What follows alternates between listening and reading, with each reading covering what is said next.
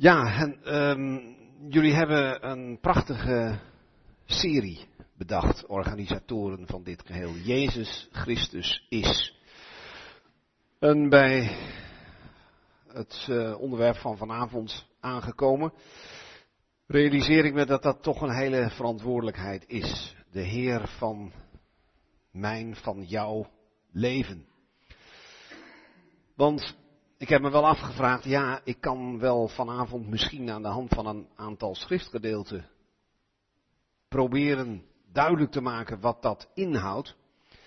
Maar ik realiseer me direct hoe zwak ik zelf ben in het verwerkelijken van dat punt. Want praten over Jezus Christus is de Heer van jou, van uw leven, is één ding. Maar uit eigen ervaring zeggen, wat betekent het dat de Heer Jezus de Heer van mijn leven is? Ja, dat gaat nog iets verder. En dan voel je meteen je eigen uh, zwakheid. Ik weet wel, als ik vroeger thuis als uh, jongen wel eens het woord Jezus zei, dat ik onmiddellijk werd gecorrigeerd. Heer Jezus. Niet zomaar Jezus zeggen. Ik begreep toen nog niet waarom. Ik hoorde wel dat het eerbiediger was. en uh, ik ben eigenlijk wel blij dat ik uh, dat al jong heb geleerd, dat je over de Heer Jezus spreekt. Hoewel de evangeliën, want dat liet ik mijn vader dan zien, uh, dat niet steeds doen. Meestal niet. Dan staat er Jezus deed het een, Jezus deed het ander. Dus vroeg ik aan mijn vader, waarom moet ik dan Heer Jezus zeggen? Nou, hoe hij dat precies uitlegde toen weet ik niet meer. Maar ik sta er wel volledig achter. En um, als ik nu zelf onder het gehoor ben van iemand die Jezus zegt, heb ik moeite om um, dan niet naderhand dat even tegen iemand te zeggen. Maar het is natuurlijk nog veel beter om uit de Bijbel te zien um, wat dat eigenlijk betekent. Want ja, er zijn ook uh, in de evangeliën kun je soms zien dat aan het eind uh, niet meer staat dat Jezus iets heeft gezegd of gedaan, maar de Heer Jezus. Maar pas als je wat verder op in het Nieuw Testament komt, dan zie je dat die aanduiding um, er heel nadrukkelijk bij wordt uh, gegeven. En ik denk bijvoorbeeld aan een plaats om, om nou eens mee te beginnen. Uh, dat is uit het boek Handelingen. Handelingen 2. Waar Petrus op de Pinksterdag, zoals we dat noemen, een hele bijzondere uitspraak doet. En nu ga ik zometeen vers 36 eerst voorlezen. Eigenlijk is dat heel raar, want het is het besluit van de reden van Petrus. Handelingen 2, vers 36, daar zegt hij, laat het hele huis van Israël dan zeker weten dat God hem, de Heer Jezus, zowel tot Heer als tot Christus heeft gemaakt. Deze Jezus die u hebt gekruisigd.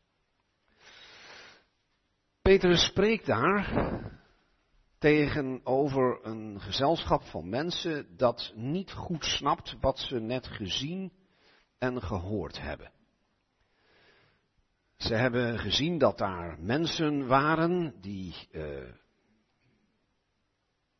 spraken in talen die ze niet geleerd hadden. Ze hoorden spreken over de grote daden van God. Ze zagen tongen als van vuur. En dan is Petrus die zegt, ik zal jullie vertellen wat je hebt meegemaakt. En zonder nou die hele gebeurtenis te gaan bespreken, wil ik wel zeggen dat Petrus in de verzen die voorafgaan aan dat 36e vers, uh, heel nadrukkelijk heeft laten horen wat de Heer Jezus voor een bijzonder iemand is geweest. In vers 22 zegt hij, Mannen van Israël, hoort deze woorden. Jezus de Nazoreër, dat betekent iemand afkomstig uit Nazareth, een man, door God aan u bevestigd door krachten, wonderen en tekenen, die God door hem in uw midden heeft gedaan, zoals u zelf weet, hem door de bepaalde raad en voorkennis van God overgegeven, hebt u door de hand van wettelozen aan het kruis gehecht en gedood. De Heer Jezus heeft een bijzonder leven gehad en is gestorven door de hand van wettelozen. Dat zijn de Romeinen in dit geval. En de Joodse toehoorders worden verantwoordelijk geacht voor die daad. Direct daarna zegt Petrus in vers 24, hem heeft God opgewekt. Door de weeën van de dood te ontbinden, aangezien het niet mogelijk was dat hij door deze werd vastgehouden. En dan zegt Petrus iets bijzonders. Want David zegt van hem, ik zag de Heer altijd voor mij, want hij is aan mijn rechterhand opdat ik niet wankel. En dat blijkt op de Heer Jezus te slaan. En in de versen die ik nu niet ga voorlezen, spreekt Petrus over de manier waarop David gesproken heeft over vers 31, de opstanding van Christus. Ja, zegt Petrus, vers 32, deze Jezus heeft God opgewekt. En dan, afsluitend zegt hij, die Jezus, die door jullie Joden verworpen is geweest, die jullie door de Romeinen naar een kruis hebben laten verwijzen, over die persoon dacht God heel anders. Jullie wilden hem de dood in hebben. Maar God heeft hem opgewekt. Jullie hebben hem in feite de laagste plaats waard geacht, maar God acht hem de hoogste plaats waard. God heeft hem tot Heer en tot Christus gemaakt. Deze Jezus die u hebt gekruisigd. En, zegt Petrus, David heeft dat al op voorhand gezien. En er is nog een, uh, een psalm waar David vooruitkijkend naar de Heer Jezus hem Heer heeft genoemd. En die tekst wil ik ook alvast even lezen. En u merkt wel, over het hele begrip Heer heb ik nog niks gezegd. We voelen daar allemaal een bepaalde notie bij, maar ik heb het begrip nog niet uitgelegd. Maar dat is niet erg, dat kan straks. Psalm 110. Dat is uh, de psalm waaruit het vaakst in het Nieuw Testament wordt geciteerd. En het gaat mij om het allereerste vers. Er staat boven dat het een psalm is van David. En psalm 110 vers 1. Al dus luidt het woord des Heren tot mijn Heer, zegt David dus, zet u aan mijn rechterhand totdat ik uw vijanden gelegd heb als een voetbank voor uw voeten. David spreekt over iemand die hij ziet als boven hemzelf. Die noemt hij mijn Heere. David was koning. Wat deze aarde betreft was er niemand boven hem gesteld. En toch noemde hij iemand Heer. Maar tot diezelfde iemand die hij Heeren noemde, kwam ook het woord des Heeren. En de Heer Jezus spreekt ook over deze psalm. En hij zegt bijvoorbeeld tegen mensen die het bepaald niet zo goed met hem voor hadden, is dat niet merkwaardig? De Messias is de zoon van David. Maar David zelf noemt hem Heer. Hoe kan dat? Hoe kan David iemand Heer noemen die nog geboren moet worden? Die van hem moet gaan afstammen? Ja, dat is alleen maar te verklaren uit het feit dat de Heer Jezus een goddelijke persoon was, die toch als mens is geboren. En in deze psalm vind je in feite de Heere God, als ik het zo algemeen oud-testamentisch mag zeggen, die iets gezegd heeft tegen de Heer, die door David mijn Heer wordt genoemd. Oftewel, wiens gezag David erkende. Dat even ter inleiding, want als je in een concordantie op het Nieuwe Testament. Een concordantie is een alfabetisch opzoekboek waar je kunt zien hoe vaak een woord in de Bijbel voorkomt. En je hebt speciaal een concordantie uh, bijvoorbeeld op de Griekse tekst van het Nieuw Testament. Het Nieuw Testament is in het Grieks geschreven, dus mooi dat je dan kunt kijken hoe vaak komt dat woord Heer voor. Ongelooflijk vaak. En er staat eigenlijk nergens een definitie. En toch zou het raar zijn als we vanavond dat woord Heer elke keer gebruikten en er niet over nadachten wat betekent dat nou eigenlijk dat de Heer Jezus die plaats heeft? Want het is iets hoogs, dat voelen we aan. Het heeft iets te maken met gezag. Het heeft iets te maken met de bekroning die God heeft gegeven op het werk van de mens Christus Jezus. Hij leek, en vergeeft u me het woord, maar u begrijpt meteen hoe ik het bedoel, hij leek een loser. Iemand die zijn leven lang idealen had verkondigd, bijzondere dingen had gezegd en gedaan, maar hij stierf. Petrus zegt, misverstand. We hebben het gelezen. God heeft hem, die Jezus van wie jullie dachten dat je hem kon kruisigen, zegt hij tegen de Joden, tot Heer en tot Christus, tot Messias, tot gezalfde gesteld. Ook Paulus spreekt op een bepaalde plek in zijn brieven op een hele respectvolle manier over dit punt. En dat is in de brief aan de Filippenzen. Heel bekend stukje. Filippi 2.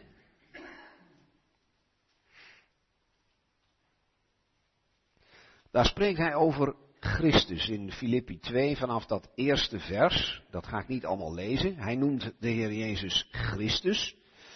Hij spreekt in vers 5 over Christus Jezus. En wat heeft die Christus Jezus gedaan? Nou, dat is heel bijzonder. Dat ga ik lezen vanaf vers 5. Christus Jezus. Die in de gestalte van God zijnde het geen roof geacht heeft God gelijk te zijn. Maar zichzelf ontledigd heeft. De gestalte van een slaaf aannemend de mensen gelijk wordend.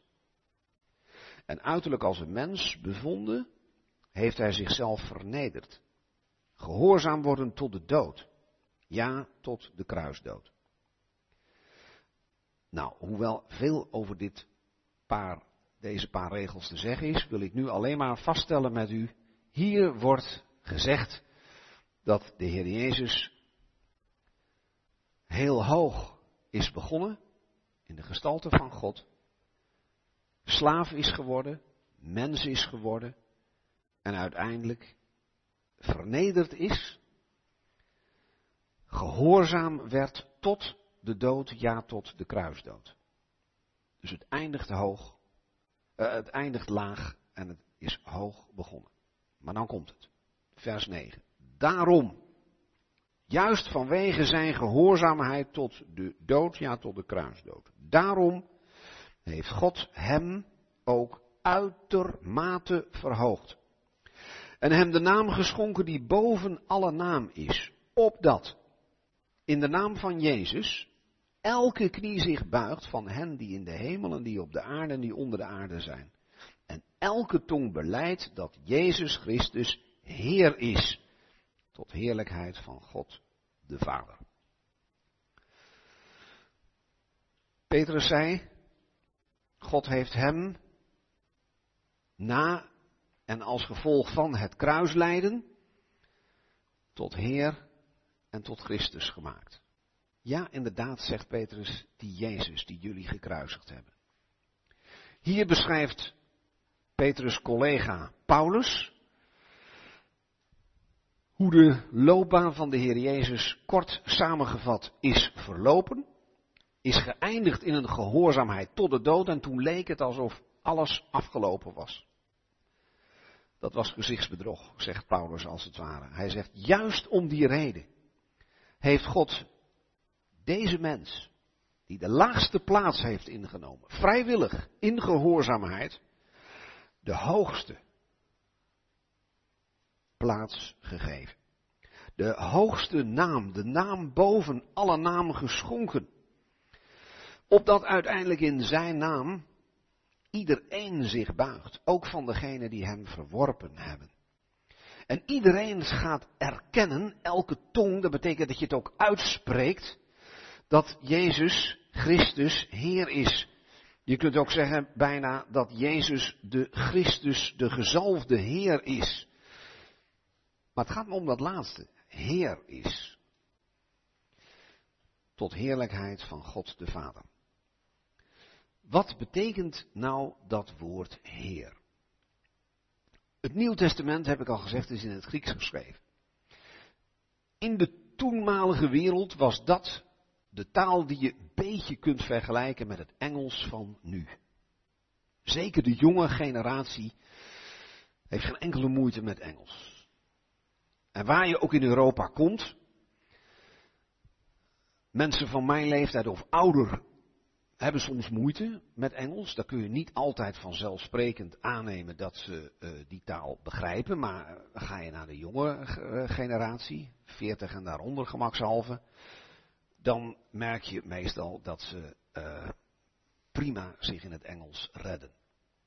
Nou, in de tijd dat het Nieuwe Testament is geschreven, in de tijd dat de Heer Jezus op aarde was, was weliswaar de Romeinse keizer op de troon, maar de wereldtaal, de taal in het Romeinse Rijk, zeker in dat oostelijke deel, oostelijk van Italië, was Grieks. Zelfs in Rome waren de kerkdiensten tot in de tweede eeuw in het Grieks. De brief aan de Romeinen is door Paulus dan ook in het Grieks geschreven. Dan had hij de grootste trefkans als het gaat om begrijpelijkheid en verstaanbaarheid. Dus moet je je ook afvragen, wat dacht nou iemand die uit het barre heidendom tot bekering was gekomen? Die erkende van die Heer Jezus is ook voor mij gestorven. Ook voor mijn zonden. En die las en die hoorde dat de Heer Jezus zo'n hoge plaats had gekregen dat hij Heer werd genoemd. Wat stelde hij zich voor bij dat woord Heer? Dat is namelijk niet een woord dat uitgevonden is door de schrijvers van het Nieuw Testament. Je kunt natuurlijk zeggen, de Oud-testamentische Bijbelschrijvers gebruikten dat al, maar die gebruikten een Hebreeuws woord. En de gemiddelde Griek of Romein kende geen Hebreeuws. Was maar een enkeling. U vast wel eens gehoord van meneer Hieronymus. Mensen die Jeroen heten, ik weet niet of die hier in de zaal zitten, die heten eigenlijk Hieronymus. Meneer heilige naam betekent dat letterlijk. Nou, dat was een meneer die noemde zich in het Latijn een vertrilinguis, een drietalig man. Die sprak zowel Latijn, Grieks als Hebreeuws, de drie talen van het kruis. Was zeldzaam. Hij was er ook apen trots op, is natuurlijk niet zo goed. Maar oké, hij, uh, hij had van alle drie verstand. Maar dat was zeldzaam. Dus wat dacht nou een Griek als die dat woord Curios, Heer, hoorde. Nou, ik heb het voor de aardigheid dus opgezocht. Wat, en daarom heb ik dit papiertje meegenomen. Um, wat dacht nou iemand die net uit het heidendom tot bekering gekomen was, als hij las en hoorde dat degene om wie het in het christendom eigenlijk gaat, door God en mensen een Heer wordt genoemd? Nou, dat woord was bij die Grieken al eeuwen in gebruik. En dan betekende het bijvoorbeeld bezitter of eigenaar. Niet alleen van spullen, maar ook van levende spullen, zoals slaven. Een mondig iemand die over eigendom beschikt. En het was een titel van goden en vergoddelijkte heersers. Ik zei al, we zitten in het barre heidendom. De Egyptische farao, die had bepaald geen lage dunk van zichzelf.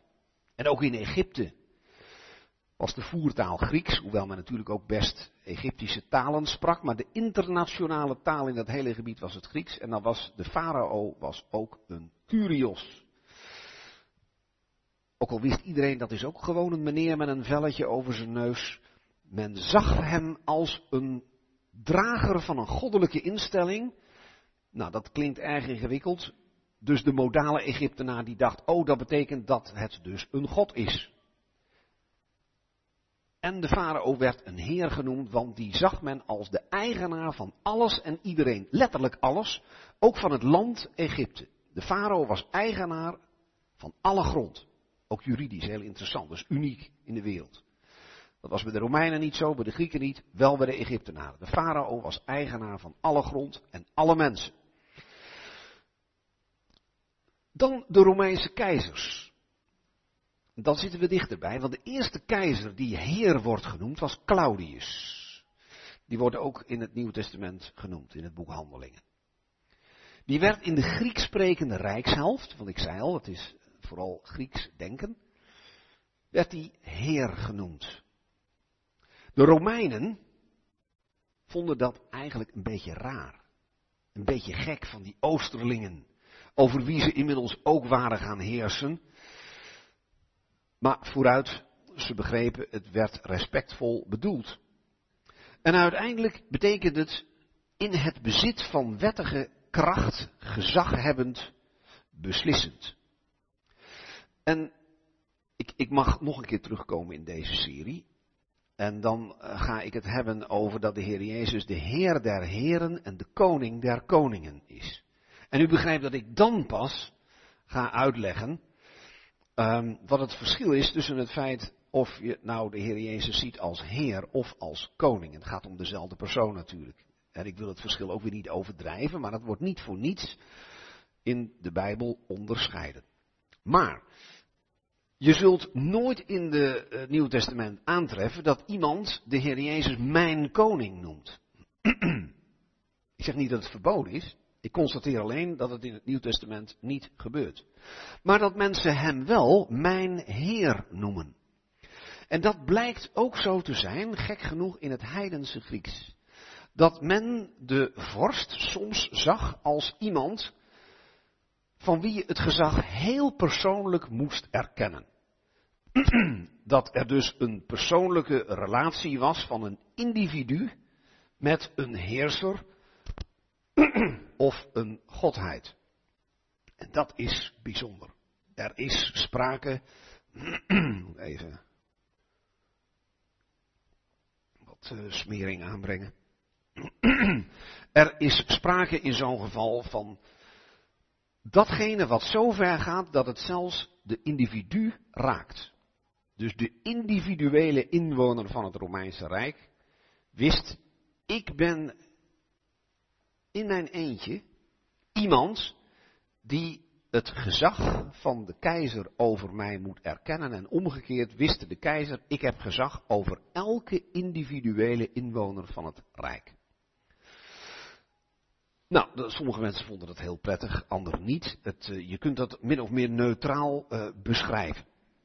Maar, ik heb al gezegd, wat spreekt ons nou van al die dingen het meest aan? Wat, komen we het, wat hebben we het vaakst misschien in het Nieuw Testament gezien?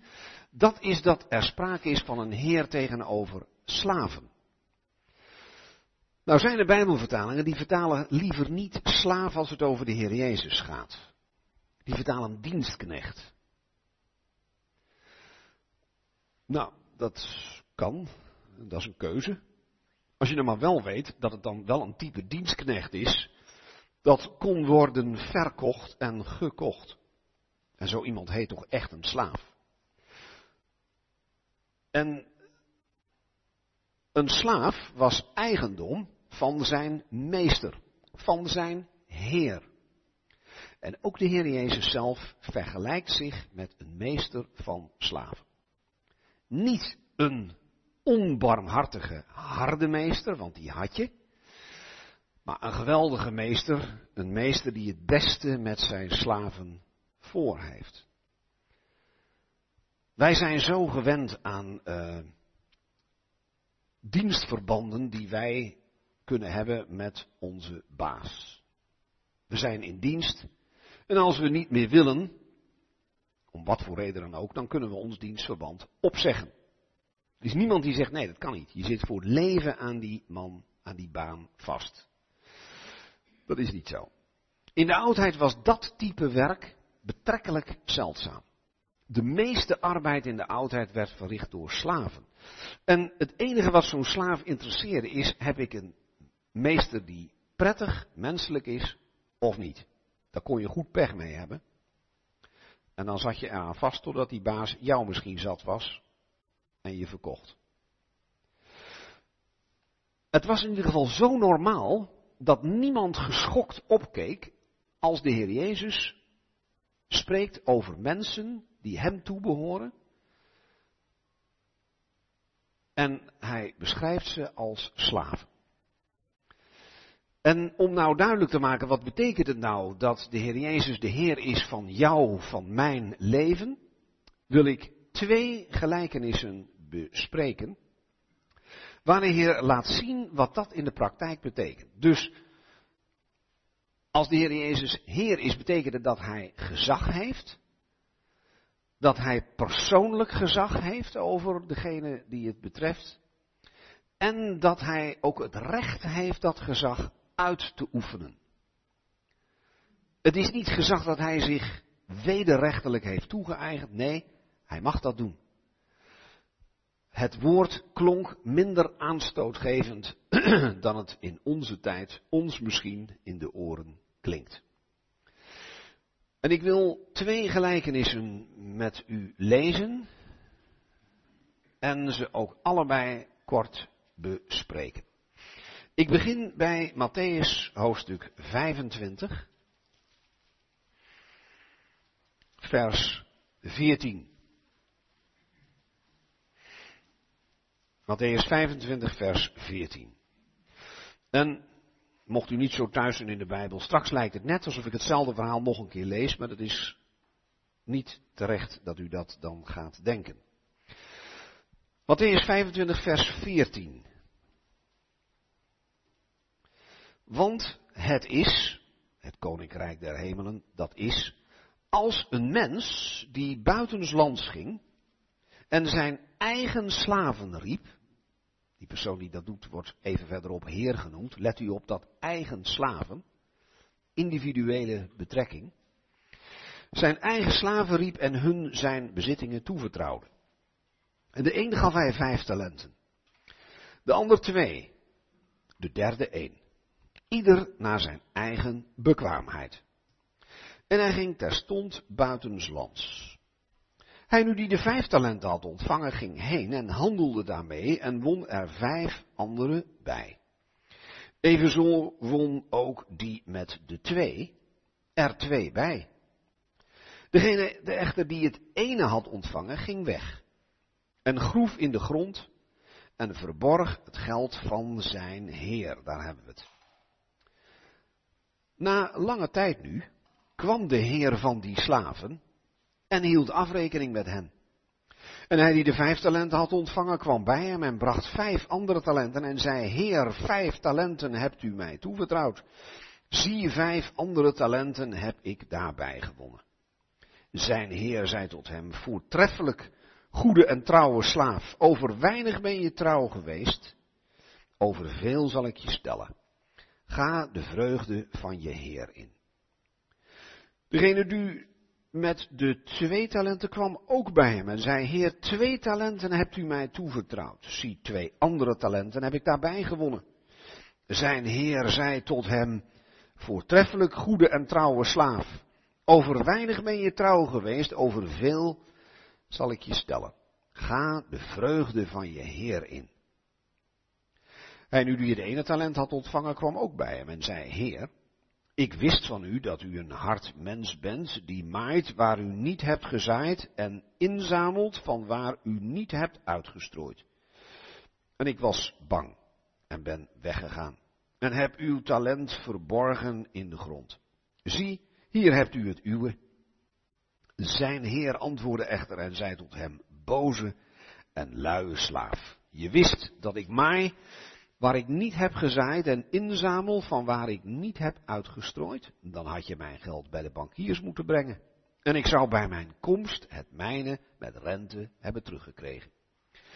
Neem dan het talent van hem af en geef het aan hem die de tien talenten heeft, want aan ieder die heeft zal worden gegeven en hij zal overvloedig hebben. Van hem echter die niet heeft, ook wat hij heeft zal van hem worden genomen en werp de nutteloze slaaf uit in de buitenste duisternis. Daar zal het geween zijn en het tandengeknars. Het onderwerp vanavond is niet het koninkrijk der hemelen of het koninkrijk van God. Maar ik kan er niet helemaal omheen en zal daar misschien, zeker bij de volgende gelijkenis, toch iets van moeten zeggen. In ieder geval blijkt hier, als ik me beperk tot de tekst, dat hier de Heer Jezus een verhaal gaat gebruiken dat duidelijk over hemzelf gaat. En hij spreekt over de tijd dat hij er zelf even niet bij is. Hij is zelf even in het buitenland. En in die tussentijd vertrouwt hij zijn bezittingen toe aan, en dan noemt de uh, Heer dat zijn eigen slaven. En wat vertrouwde hij hun toe? Zijn bezittingen. En dan zie je dat die bezittingen, dat zijn geldbedragen. Want er is sprake van talenten. Een talent is een geldeenheid. En deze mensen moeten met het geld aan de slag.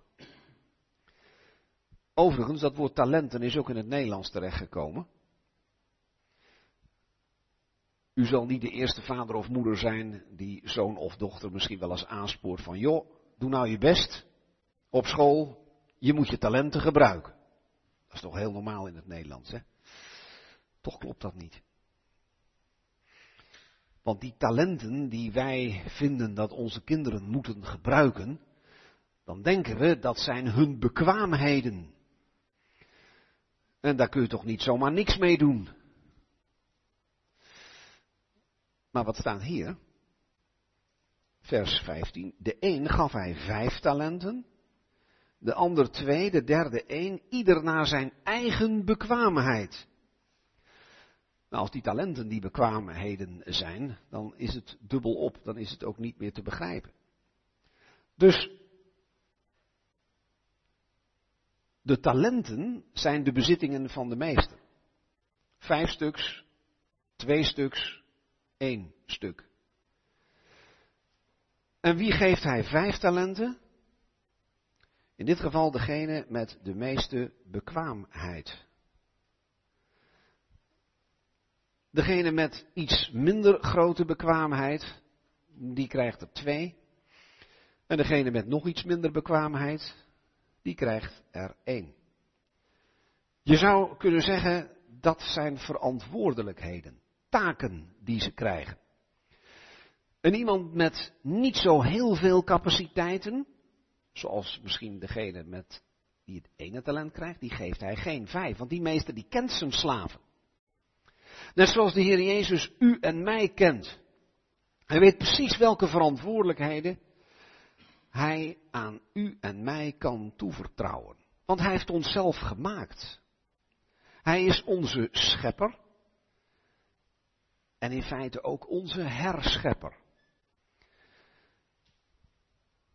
De talenten zijn dus niet de bekwaamheden. Nee, de bekwaamheden, de taken, de verantwoordelijkheden, in dit geval de geldbedragen, worden juist gegeven in overeenstemming met de reeds aanwezige bekwaamheid, capaciteiten. En waar gaat het nou om? Moet nou degene die één talent krijgt zich gediscrimineerd voelen? Dan moeten we nog even niet denken aan de afloop. Hè? We denken nu gewoon even aan neutraal. Hij kreeg één talent omdat dat zijn bekwaamheid was. Als die meester aan die man vijf talenten had toevertrouwd, was het fout gegaan. En als de meneer die vijf talenten krijgt, de slaaf die van zijn heer vijf talenten krijgt, als die er maar één had gehad, ja, die had verder ver onder zijn niveau gezeten. Die had zich misschien wild verveeld. Maar de heer denkt, nee, dat bezit van mij, dat moet uh, goed worden beheerd. Dat moet rendement opleveren. En dan moet ik natuurlijk veel talenten toevertrouwen aan iemand die een bekwaamheid heeft om ook met veel van die talenten, van die bezittingen van de Heer om te gaan. Als deze man, die mens die buiten het land gaat, een beeld van de Heer Jezus is. En de slaven zijn een beeld van de mensen die zich op het christelijk erf bevinden, de gelovigen. Hoewel straks blijkt dat er één buiten de boot valt, maar dat zeg ik nog even nu niet meteen. Dan zien we dat we eh, de vraag moeten beantwoorden, wat zijn dat dan voor bezittingen? Want het is niet zo dat de Heer ons letterlijk stapels geld toevertrouwt waar wij mee moeten handel drijven, waar wij mee moeten werken totdat Hij komt. Wat is dat dan wel?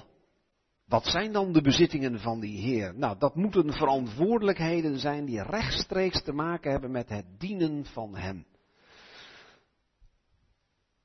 Gelovigen zijn, zegt de apostel Paulus in de brief aan de Efeziërs, met, uh, gezegend met alle geestelijke zegeningen in de hemelse gewesten.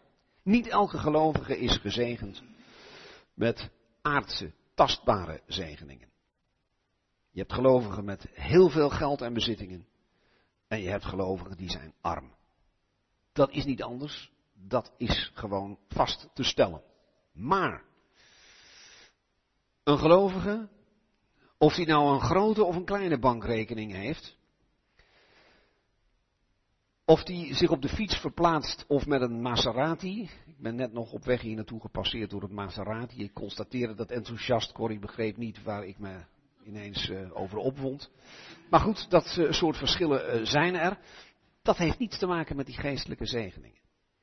Maar we zijn wel allemaal gezegend met alle geestelijke zegeningen in de hemelse gewesten.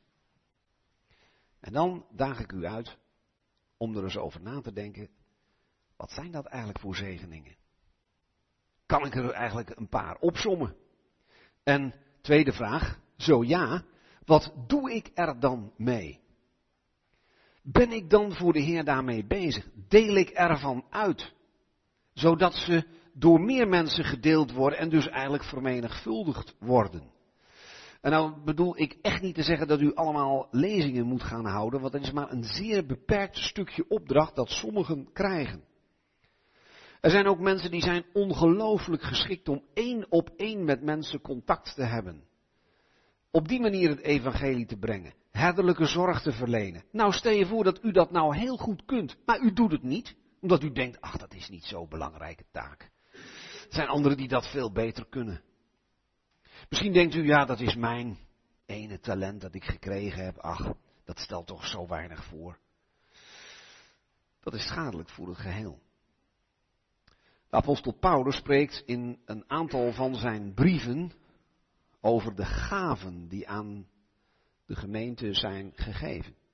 Dat is niet het onderwerp nu, maar je kunt dat hier heel goed mee vergelijken. En wat blijkt? Die gaven moeten worden benut ten dienste van het geheel. En als iemand zijn talent dat hem is toevertrouwd overeenkomstig zijn bekwaamheid niet gebruikt omdat hij het gering acht, dat hij vindt dat de Heer hem misschien wel wat meer had kunnen toevertrouwen in een bui van zelfoverschatting. Want de Heer heeft naar zijn bekwaamheid gekeken of haar bekwaamheid. Dan is het tot schade. Wat zien we hier gebeuren? De eerste twee, vijf talenten gekregen. Twee talenten gekregen. Je zou zeggen verschil in bekwaamheid. Verschil in toevertrouwde taken en verantwoordelijkheden op christelijk erf. Die verdubbelen allebei wat ze hebben ontvangen. 100% winst. Ongelooflijk. Dus ze krijgen allebei hetzelfde compliment. De Heer zegt niet, wacht eens even, die vijf, die heeft er vijf bij gekregen, die twee heeft er twee bij gekregen, dat is dus drie minder, daar moet ik iets minder enthousiast over zijn. Nee, in beide gevallen wordt er gezegd, uh, dat mooie wat hier staat, als ze bij hem komen, dan zegt de Heer tegen allebei, voortreffelijk goede en trouwe slaaf. Over weinig ben je trouw geweest. Over veel zal ik je stellen. Ga de vreugde van je Heer in.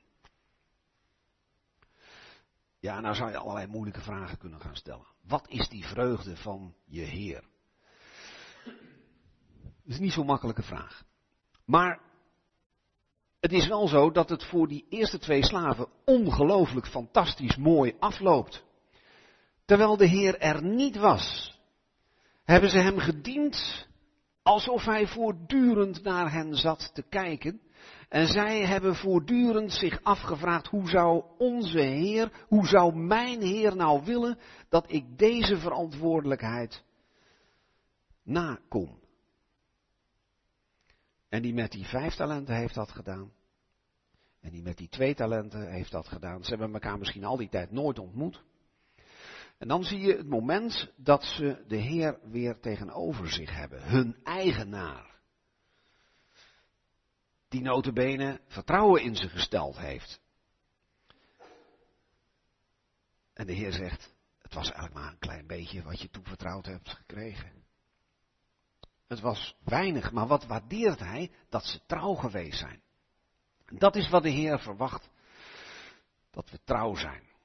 Jezus Christus, de Heer van mijn leven, als ik dat zeg, dan mag de Heer van mij trouw verwachten. Dat ik gewoon doe wat Hij mij opdraagt. En dan mag ik ook vertrouwen dat Hij me dat opdraagt wat hoort bij mijn bekwaamheid, die ik ook van Hem heb gekregen. We hebben al gezegd, die ene, die heeft een heleboel taxatiefouten gemaakt. Hij zegt in vers 24, Heer, ik wist dat u een hard mens bent, die maait waar u niet hebt gezaaid en inzamelt waar u niet hebt uitgestrooid. Ik was bang en ben weggegaan, heb uw talent verborgen in de grond. Zie, hier hebt u het uwe. Dat is verschrikkelijk, want blijkt uit het voorafgaande dat die Heer een hard mens was, die maaide waar hij niet had gezaaid en inzamelde van waar hij niet had uitgestrooid. Integendeel. De Heer vertrouwde toe in overeenstemming met de bekwaamheid. Hij zei als het ware, je kunt het. Ik heb jezelf die bekwaamheid gegeven. Ik verwacht dat je trouw bent. En dat is iets heel anders dan een hard mens zijn. Die winst wil inzamelen waar dat eigenlijk onmogelijk is. En dan zegt deze persoon, ik heb uw talent verborgen in de grond. Hij heeft er niks mee gedaan. En de Heer zegt tegen hem, niet van, ach, wat jammer nou. Nou heeft jouw talent niks opgeleverd. Dat is natuurlijk wel zo. Maar de Heer typeert hem als een boze en luie slaaf. Hij is slecht verdorven, dat betekent boos. En hij is lui. Hij heeft geen stap voor zijn meester gezet. De enige activiteit die hij verricht heeft is het begraven van het talent. En dan oordeelde de Heer hem uit zijn eigen mond. Je wist, tussen aanhalingstekens, dat ik maai waar ik niet heb gezaaid en inzamel van waar ik niet heb uitgestrooid.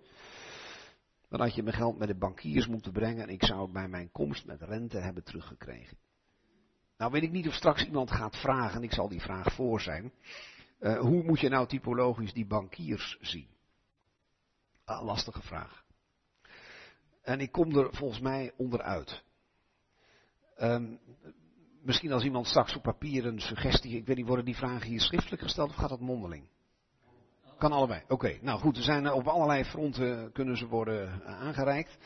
Um, maar ik, um, ik denk dat het belangrijkste is dat de Heer hier tegen die slaaf zegt, wat jij gedaan hebt, geen enkele activiteit van jou hield rekening met mijn terugkomst het begraven niet. Want dan weet je namelijk zeker dat het talent niks oplevert, je doet er niks mee. Je hebt het zelfs niet aan andere mensen gegeven die er iets mee hadden kunnen doen, die bankiers. Nou, als u mij vraagt wie zijn die bankiers, ik zeg nu alvast, weet ik niet. In ieder geval, de Heer zegt, dat zou ongeveer het minimum geweest zijn wat je er nog mee had kunnen doen. Maar dat zou je alleen maar gedaan hebben als je bewust rekening had gehouden met mijn terugkeer. Want dan had het tenminste nog iets opgeleverd. Weliswaar waar jij geen steek voor had gedaan. Maar dan hadden anderen er iets mee gedaan. Want de Heer zegt, ik zou het bij mijn komst met rente hebben teruggekregen. En die komst, daar hield deze man geen rekening mee. En dan wordt hem afgenomen en hij zelf gaat in vers 30 de buitenste duisternis in waar het geween is en het tandengeknars. Dat is de hel. Die zegt Matthäus 25 even verderop in vers 41. Dat is het eeuwige vuur dat voor de duivel en zijn engelen is bereid. De hel is helemaal niet gemaakt voor mensen. Die is gemaakt voor de duivel en zijn engelen. Toch zullen er helaas, helaas mensen in terechtkomen. Het is nu niet het onderwerp wanneer het dan gaat gebeuren, maar hier is het wel een feit. Die slaaf wordt nutteloos genoemd in vers 30. Er is een slaaf in het Nieuw Testament die heeft een naam en die betekent nuttig. Dat is Onesimus. Die had dat niet in de gaten van zichzelf. Hij was, volgens sommige uitleggers, weggelopen. En hij krijgt een prachtig briefje mee voor zijn meester. En die meester neemt hem in genade aan, want die man, die nutteloze slaaf, die komt tot bekering. En Paulus zegt, ja, hij was vroeger voor jou en mij van geen nut, maar nu heel nuttig geworden. Oftewel, hij draagt zijn naam nu met ere. Onesimus heette al nuttig, maar hij was het nog niet. Hij werd nuttig voor zijn meester met een kleine letter en voor zijn meester met een hoofdletter. Maar deze slaaf hier in vers 30, die is en blijft nutteloos. Die heeft niets voor zijn meester gedaan, omdat hij met die meester geen band had. Hij noemt hem wel Heer, maar hij heeft zich niet als zodanig gedragen. Ik ga naar de tweede gelijkenis en ik zei al, die lijkt op die eerste, is Lucas 19.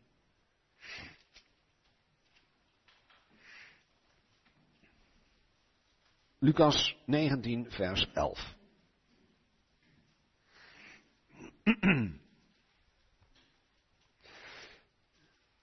De verleiding is groot om dat ook met het voorafgaan in verband te brengen. Ik zal het vooralsnog niet doen. Lucas 19, vers 11. Toen ze nu dit hoorden, sprak hij bovendien een gelijkenis uit, omdat hij dacht, pardon, sorry, omdat hij dicht bij Jeruzalem was en zij meenden, de discipelen dus, dat het koninkrijk van God onmiddellijk openbaar zou worden. Dus de discipelen dachten van, nu gaat het gebeuren. We gaan naar Jeruzalem.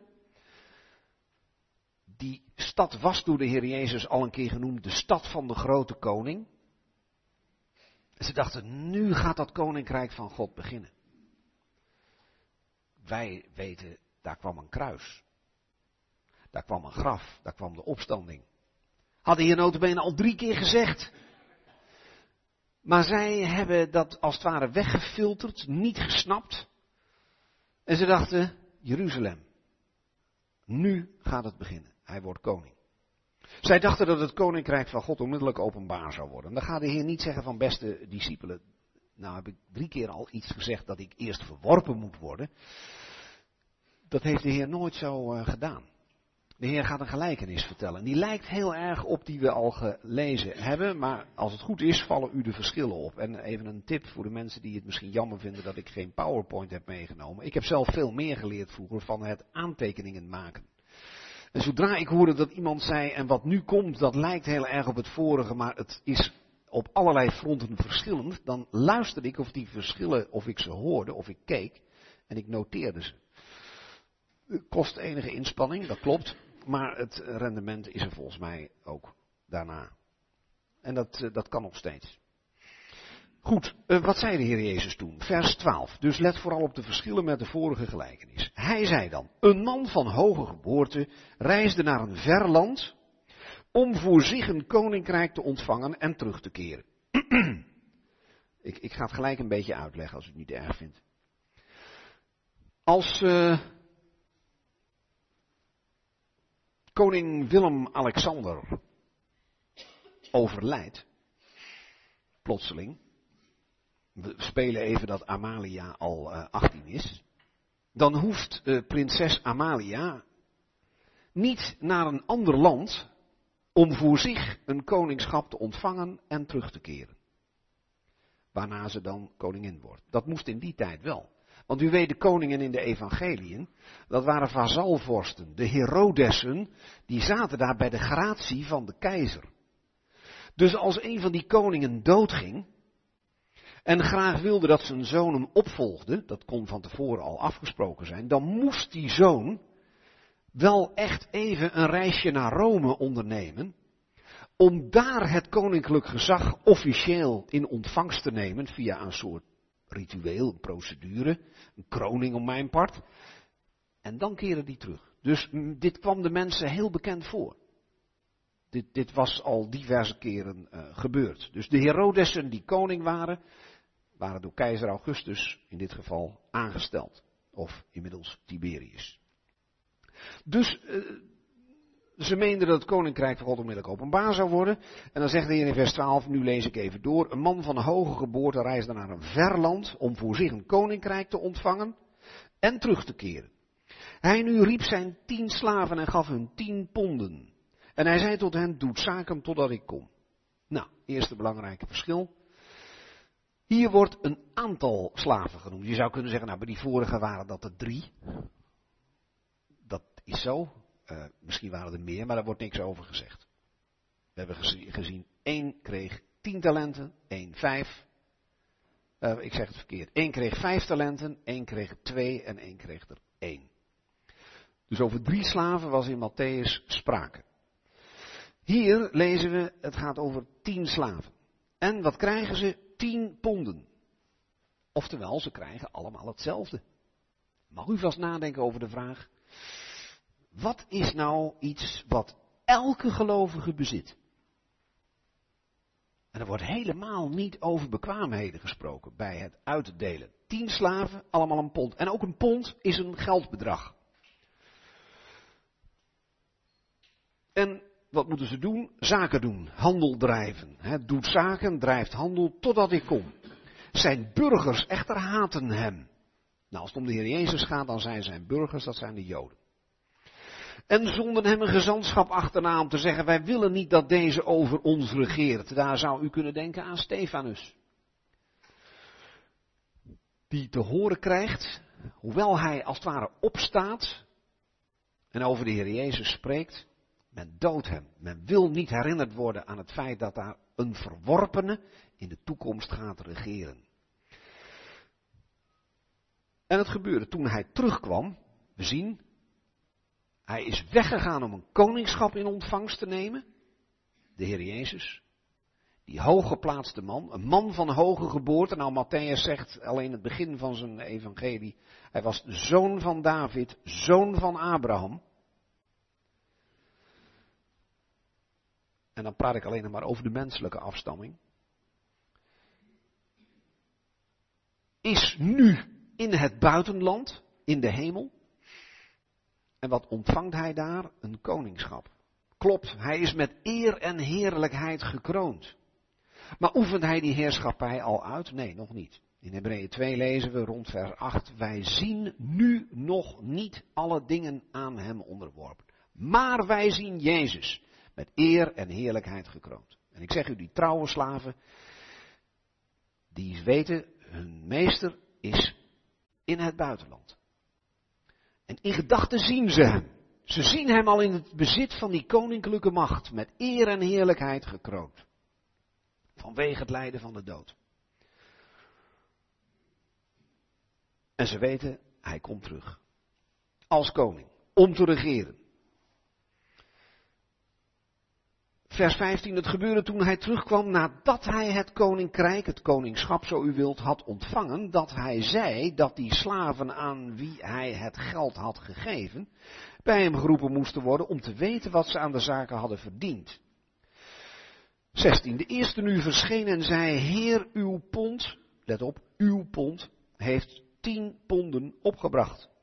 En hij zei tot hem, goed zo, goede slaaf, omdat je in het geringste trouw bent geweest, heb gezag over tien steden. Groot verschil. Want, wat werd er in de vorige gelijkenis gezegd tegen de trouwe slaven die uh, een hoog rendement hadden, 100% rendement. Goed zo, goede slaaf. Over weinig ben je getrouw geweest. Over veel zal ik je stellen. Ga de vreugde van je Heer in. En beide eindigen hun carrière in de vreugde van hun Heer. Een Heer die wil dat je in zijn vreugde komt. Kun je die een harde meester noemen? Dan heb je er toch helemaal niets van begrepen. Dan heb je geen band met hem. Wat zien we hier? Eén pond. Hadden ze allemaal. En die eerste die wint er tien bij. Ongelooflijk. Je krijgt ook een compliment, we hebben het net gelezen, goed zo, goede slaaf.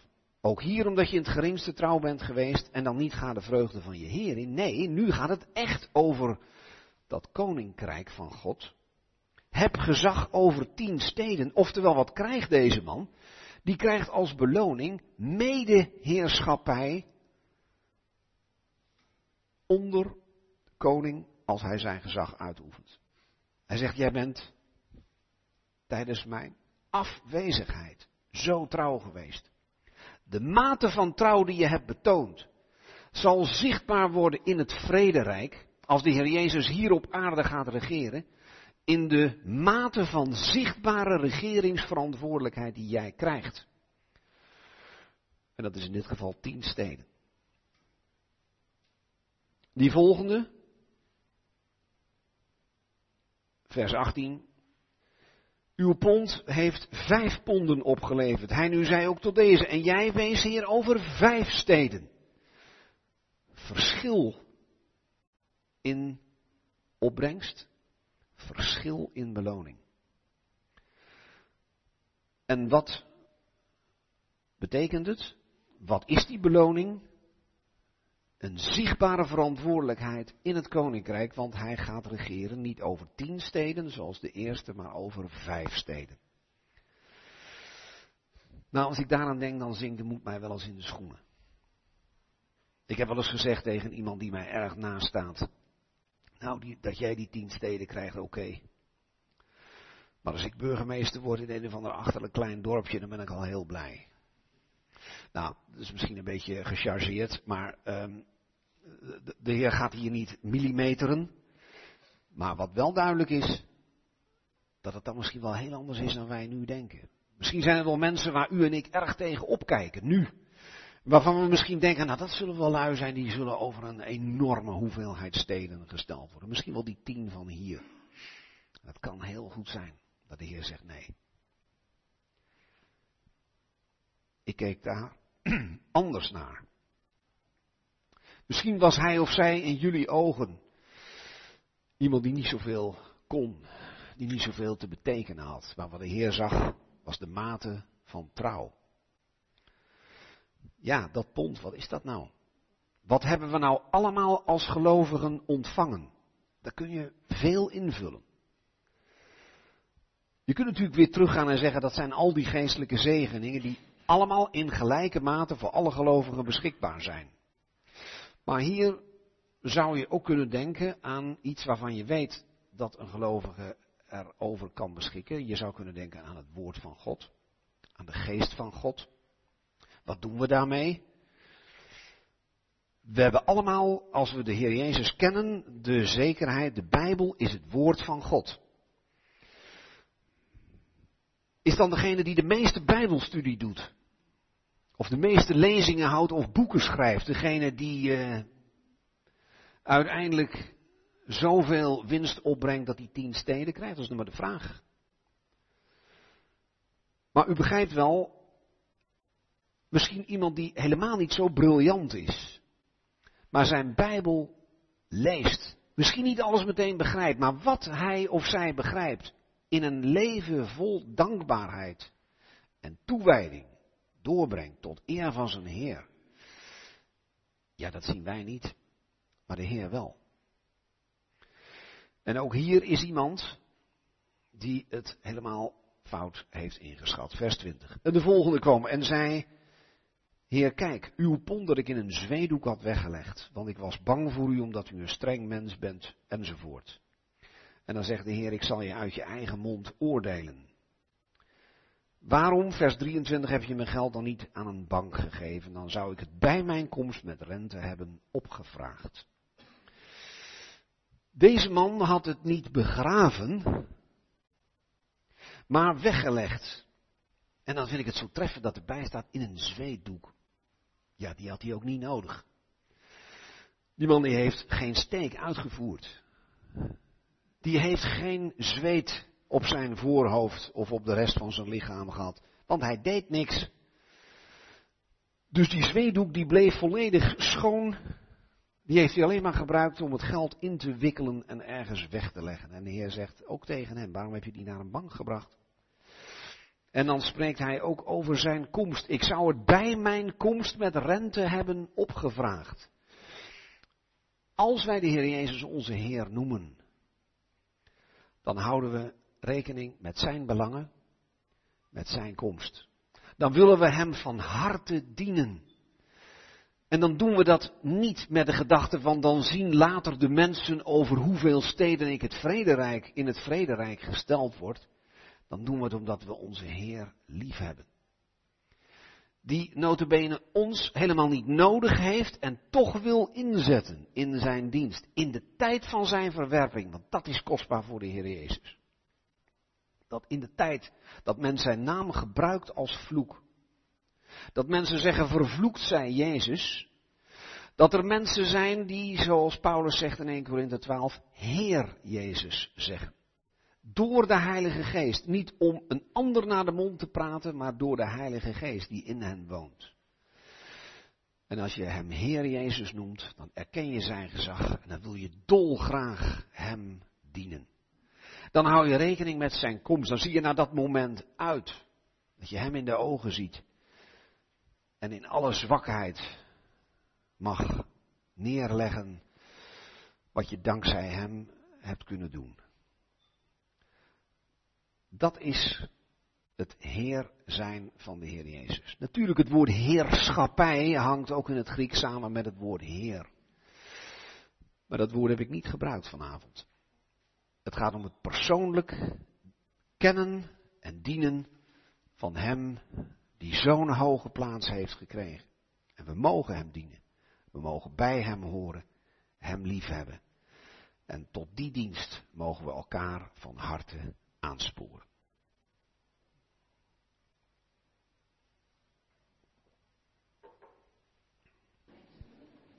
Het is fijn altijd om met elkaar nog even door te praten en elkaar ook te ontmoeten. Er is natuurlijk ook gelegenheid voor. Maar ook tijdens het praten komen we soms weer uh, tot nieuwe inzichten of misschien tot vragen. En daarom hebben we nu ook even de gelegenheid om die vragen nog even te stellen en ook om daar uh, mogelijk een antwoord op te krijgen. Dus ik wil u nog eventjes uh, het woord geven.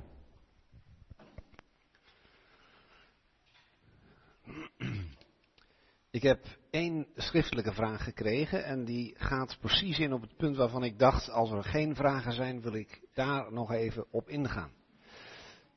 En uh, ik zal eerst de vraag voorlezen. We hadden het nog over het verschil van de gelijkenissen. De eerste, het accent op bekwaamheden. Tweede, het accent op beloning.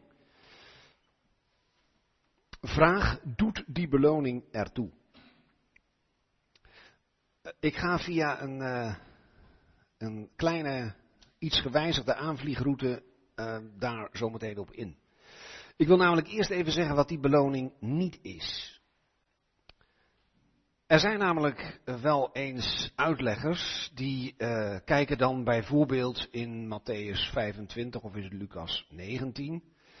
En die zeggen, ja, in Matthäus 25 zie je dat die trouwe slaven, die gaan de vreugde van hun Heer in.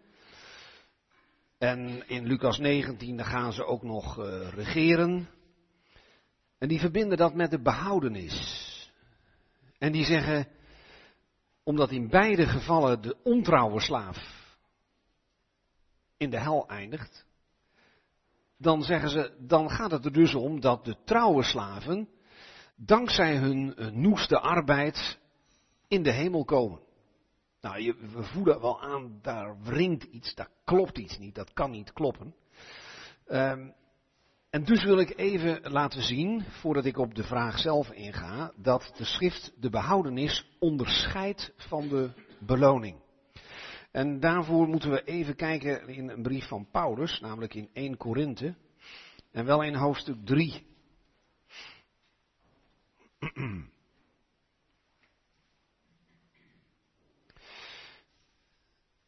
Daar spreekt Paulus over verschillende dienstknechten die allemaal zo hun eigen taken hebben.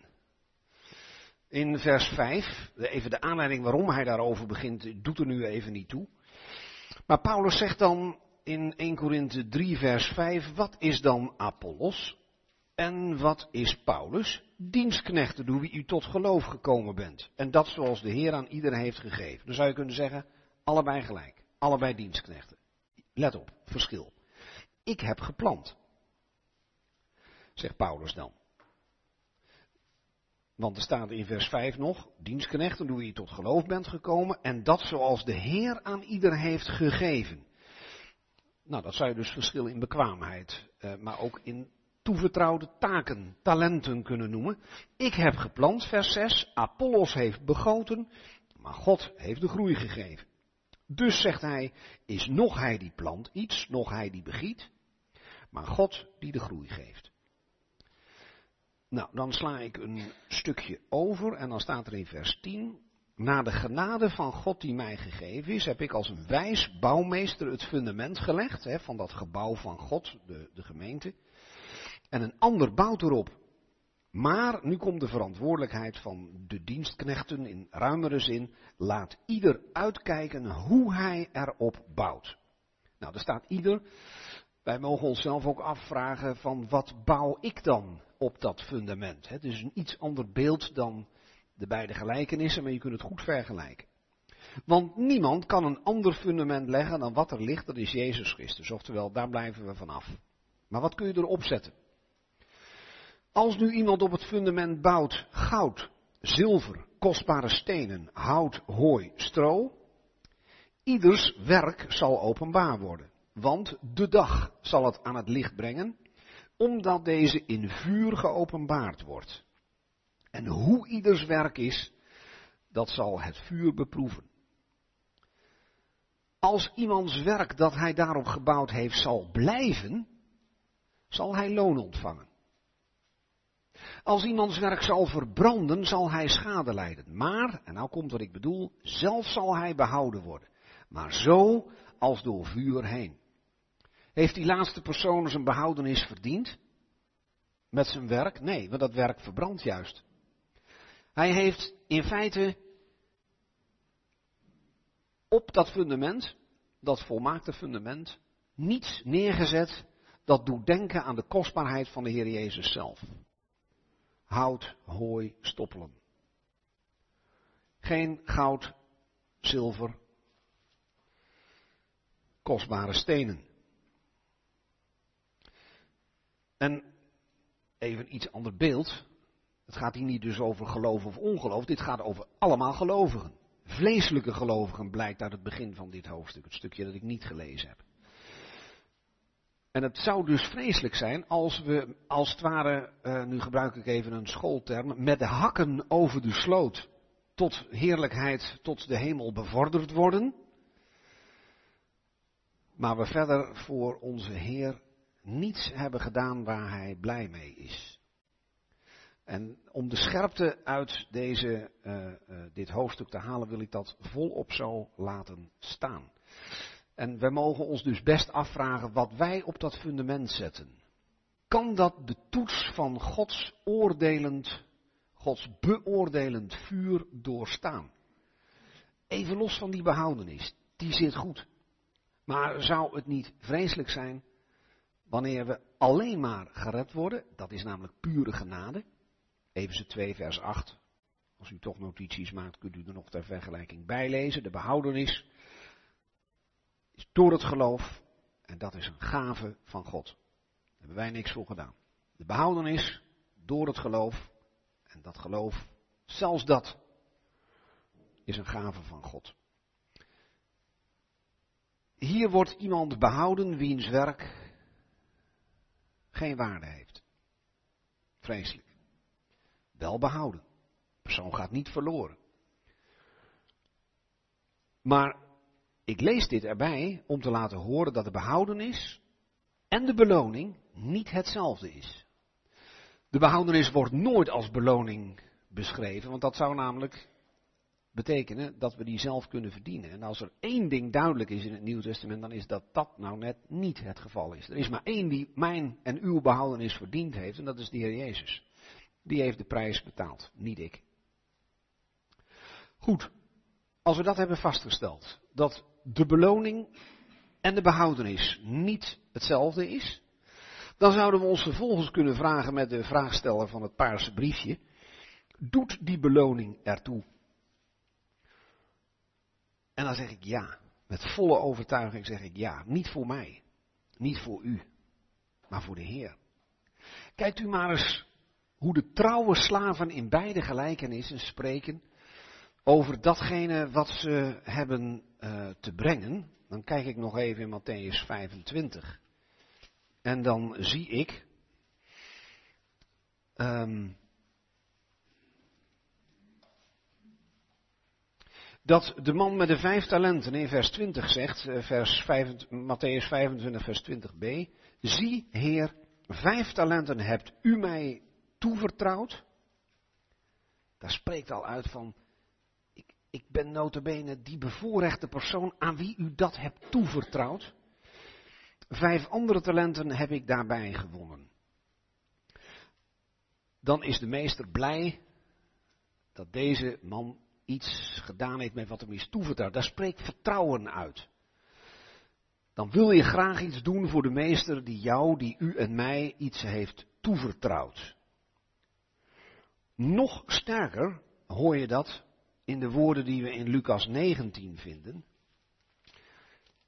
Want daar zegt de eerste die komt,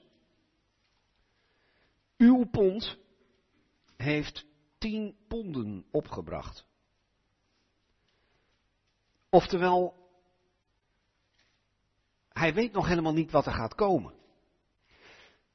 Het enige wat hij weet is, Heer, u hebt mij een pond toevertrouwd, evenals aan elke andere slaaf. En het is goed gegaan. Dat pond heeft zich vertienvoudigd. Uw pond heeft dat gedaan. En dan krijgt hij te horen, goed zo, goede slaaf, omdat je in het geringste trouw bent geweest, hebt gezag over tien steden. Is dat voor die slaaf uh, leuk? Vergeeft u me het woord even, maar dat praat makkelijker. Misschien ook. Aanzien.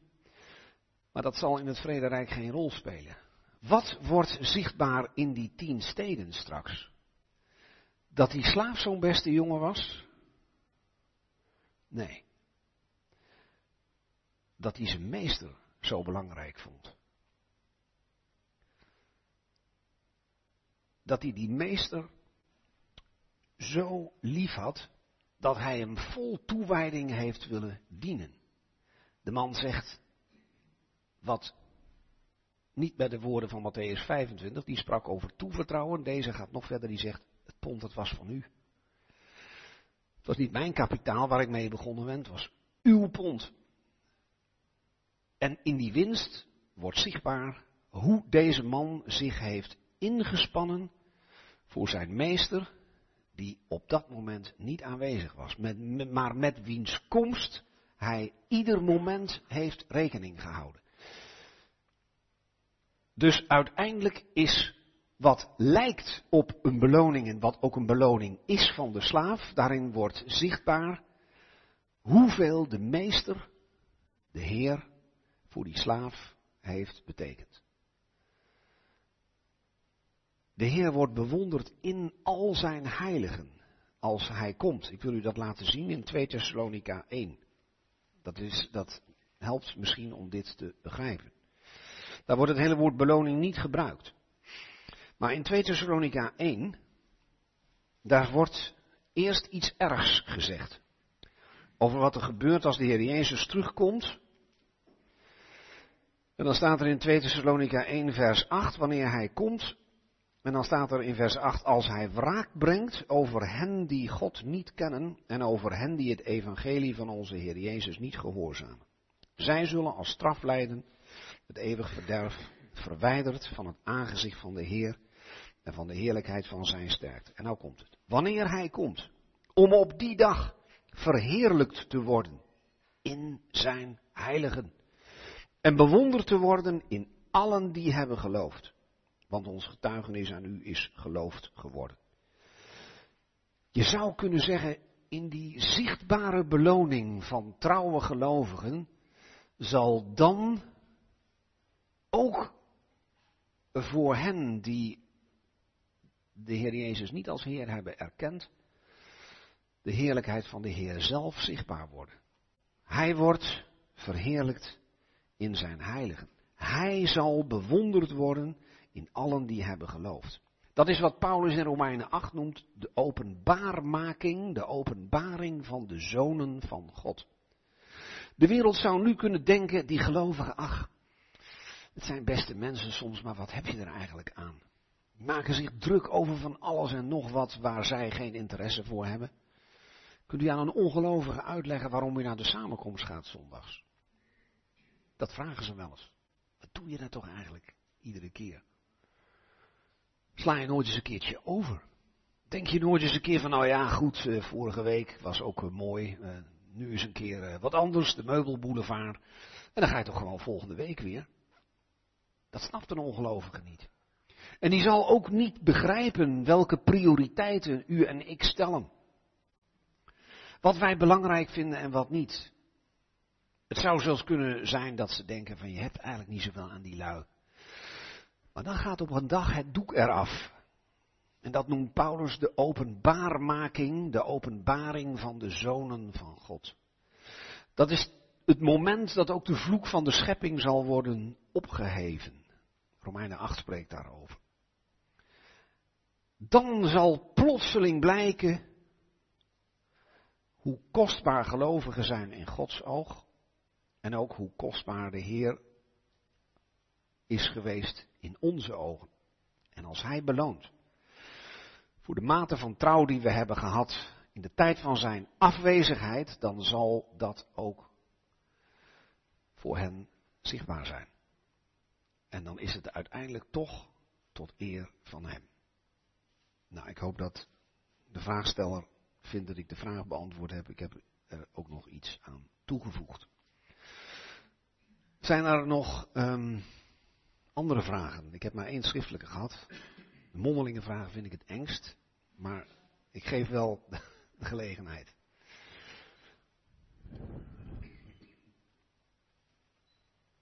Nou, ik heb volgens mij drie keer alle kanten uitgekeken.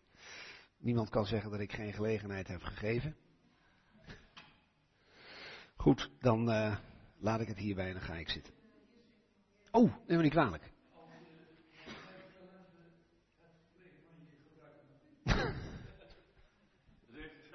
Ja, eh, bedankt. Goed. Interessante vraag. Als je nou uh, vijf talenten hebt gekregen en je gebruikt er maar drie. Ja, je kunt natuurlijk zeggen van die optie komt hier niet voor. De Heer gaat ervan uit dat die twee getrouwen voor de volle 100% er tegen aangaan. Je zou kunnen zeggen dat wordt niet besproken in Matthäus 25 en in Lucas 19. Maar dat zou je kunnen uh, behandelen, die vraag. Alleen dan is het woord talenten, komt dan uit een ander schriftgedeelte, met 1 Korinthe 3. Want stel dat er hout, hooi, stoppelen alleen maar aanwezig is, dan zal dus alles wat iemand gedaan heeft verbranden. Heeft er iemand goud, zilver, kostbare stenen gebouwd? Dat blijft. Maar ik denk dat inderdaad in werkelijkheid er dingen bij zijn die wij gedaan hebben voor de Heer. In zijn dienst. Die waardevol voor hem zijn. Misschien waardevoller dan wij denken. En dat er ook dingen zijn gedaan die bij nader inzien de toets van zijn onderzoekend, beoordelend vuur niet kunnen doorstaan. Dus dat er gemengd gepresteerd is.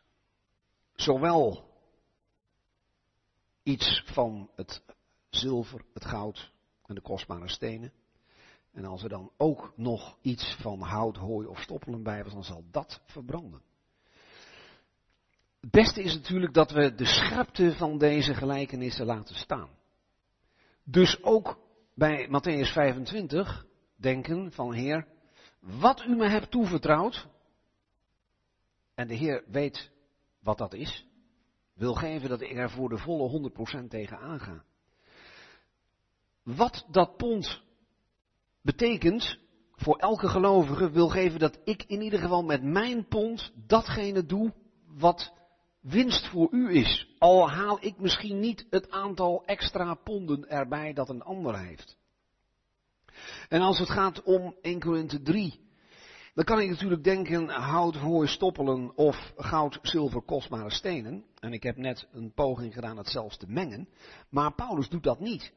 Die houdt rekening met de optie, het is of allemaal oké, of de hele mikmak verbrandt.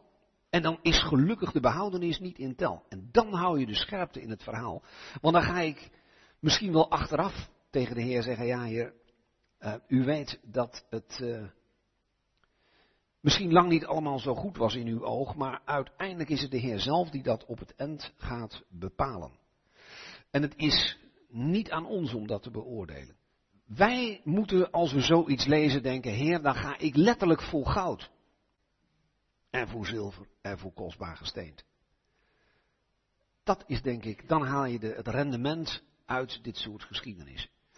Dan um, heb je ook niet zoveel moeite met het feit dat het best lastig is om te verklaren wat die bank is. Want ik denk, um, we hebben het in de pauze ook nog even over gehad. Um, dat is namelijk niet een optie die serieus door de Heer wordt aangeboden. Er wordt namelijk gezegd tegen de ontrouwe slaaf in beide gevallen, jij hebt geen rekening gehouden met mijn komst. Want zelfs het absolute minimum heb je niet gedaan. Ik oordeel je naar je eigen woorden. Je zegt dat wel, dat je van plan was het uiteindelijk weer aan mij terug te geven, begraven of weggelegd. Maar je hebt totaal geen rekening gehouden met mijn komst. Want anders had je het dan wel naar de bank gebracht. En de Heer zegt niet van wacht eens even, je kunt ermee handel gaan drijven of je kunt het naar de bank brengen. Dan halen we de scherpte uit de gelijkenissen. Wat de Heer wil is, je gaat ervoor, je houdt rekening met zijn terugkeer. En hoe weten wij hoe de Heer, terwijl hij niet op aarde is, gediend wil worden? Dan moeten we hem kennen. Want dat is de grote misvatting van die twee ontrouwe slaven die praten alsof hij ook hun Heer was. En strikt genomen is dat ook zo. De Heer Jezus heeft in principe de hele akker gekocht. Hij is de meester die mensen gekocht heeft. Maar alleen een gelovige weet, voor mij is de prijs betaald, mijn zonden zijn weggedaan, ik mag nu mijn Heer dienen. En dan wil je het meeste voor Hem dan wil je hem kennen. Dan wil je weten hoe hij over de dingen denkt. En ja, hoe komen wij daar anders achter dan uit dit schitterende boek dat God gegeven heeft? Ik heb wel eens een leerling gesproken van mij. Die zei, meneer, sorry, maar het, is toch niet alleen maar een boek? En dan zeg ik, nee, dat klopt. Dat boek spreekt over een persoon. Maar het boek spreekt wel zoals geen enkel ander boek over die persoon kan spreken. Ik heb het al eens vaker gezegd. Ik heb bij mijn eh, actieve bestaan als docent uh, me uitvoerig bezig gehouden met de Latijnse en de Griekse literatuur. En kan precies vertellen wat ik daar mooi of niet mooi aan vind. En, um, dan moet je ook wel eens iets behandelen wat je drie jaar geleden ook behandeld hebt. Dat is het lot van een docent. Maar goed, Paulus zei al, dezelfde dingen aan u te vertellen is voor mij niet verdrietig en het is voor u zeker. Maar oké, dat is erbij. Maar dat heb ik bij de Bijbel nooit. Want dan denk ik, ja, wacht eens even, hoe vaak ik dit soort dingen ook gelezen heb. Het woord van God is levend en krachtig. Dat is niet Homerus of Caesar of Tacitus. Dat is leuk, interessant, boeiend. Ik kan er allerlei goeds over zeggen. Ik kan er ook allerlei minder goede dingen over zeggen. Maar het woord van God, dat leeft. Dat is krachtig. Dan denk ik aan de Samaritaanse vrouw die aan de mensen zei waarom ze geloofden dat de Heer Jezus de Messias was. Ze zei, Hij heeft mij alles gezegd wat ik gedaan heb. Dat doet dit boek. Geen enkel ander boek vertelt mij dat ik van nature niet deug. Op zo'n manier dat ik werkelijk geen been heb op, op te staan. Maar datzelfde boek wijst ook de weg naar die uitgestoken hand van God. Dat doet geen enkel ander religieus boek. Die wijzen onbegaanbare wegen, pogingen, zondige rituelen. De Bijbel niet. Rechtvaardig, zuiver. De enige rechtvaardige die er ooit geweest is. In wiens schaduw we niet kunnen staan. Die wordt ons voorgehouden.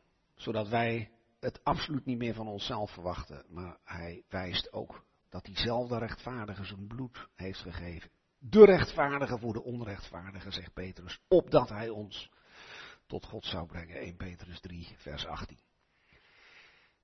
Dat doet alleen de Bijbel, het woord van God. En waar we ook lezen. Lezen iets over het hart van God, hoe Hij over de dingen, over de mensen denkt. Hoe de Heer Jezus over ons denkt.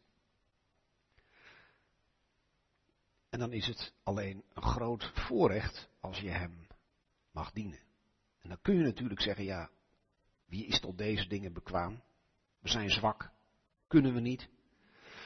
Ja, maar als dat resulteert in passiviteit, in luiheid en niks doen, dan mogen we zeggen, Heer, die bekwaamheid, die geeft u. Die talenten, die ponden, die geeft u. Het is van u.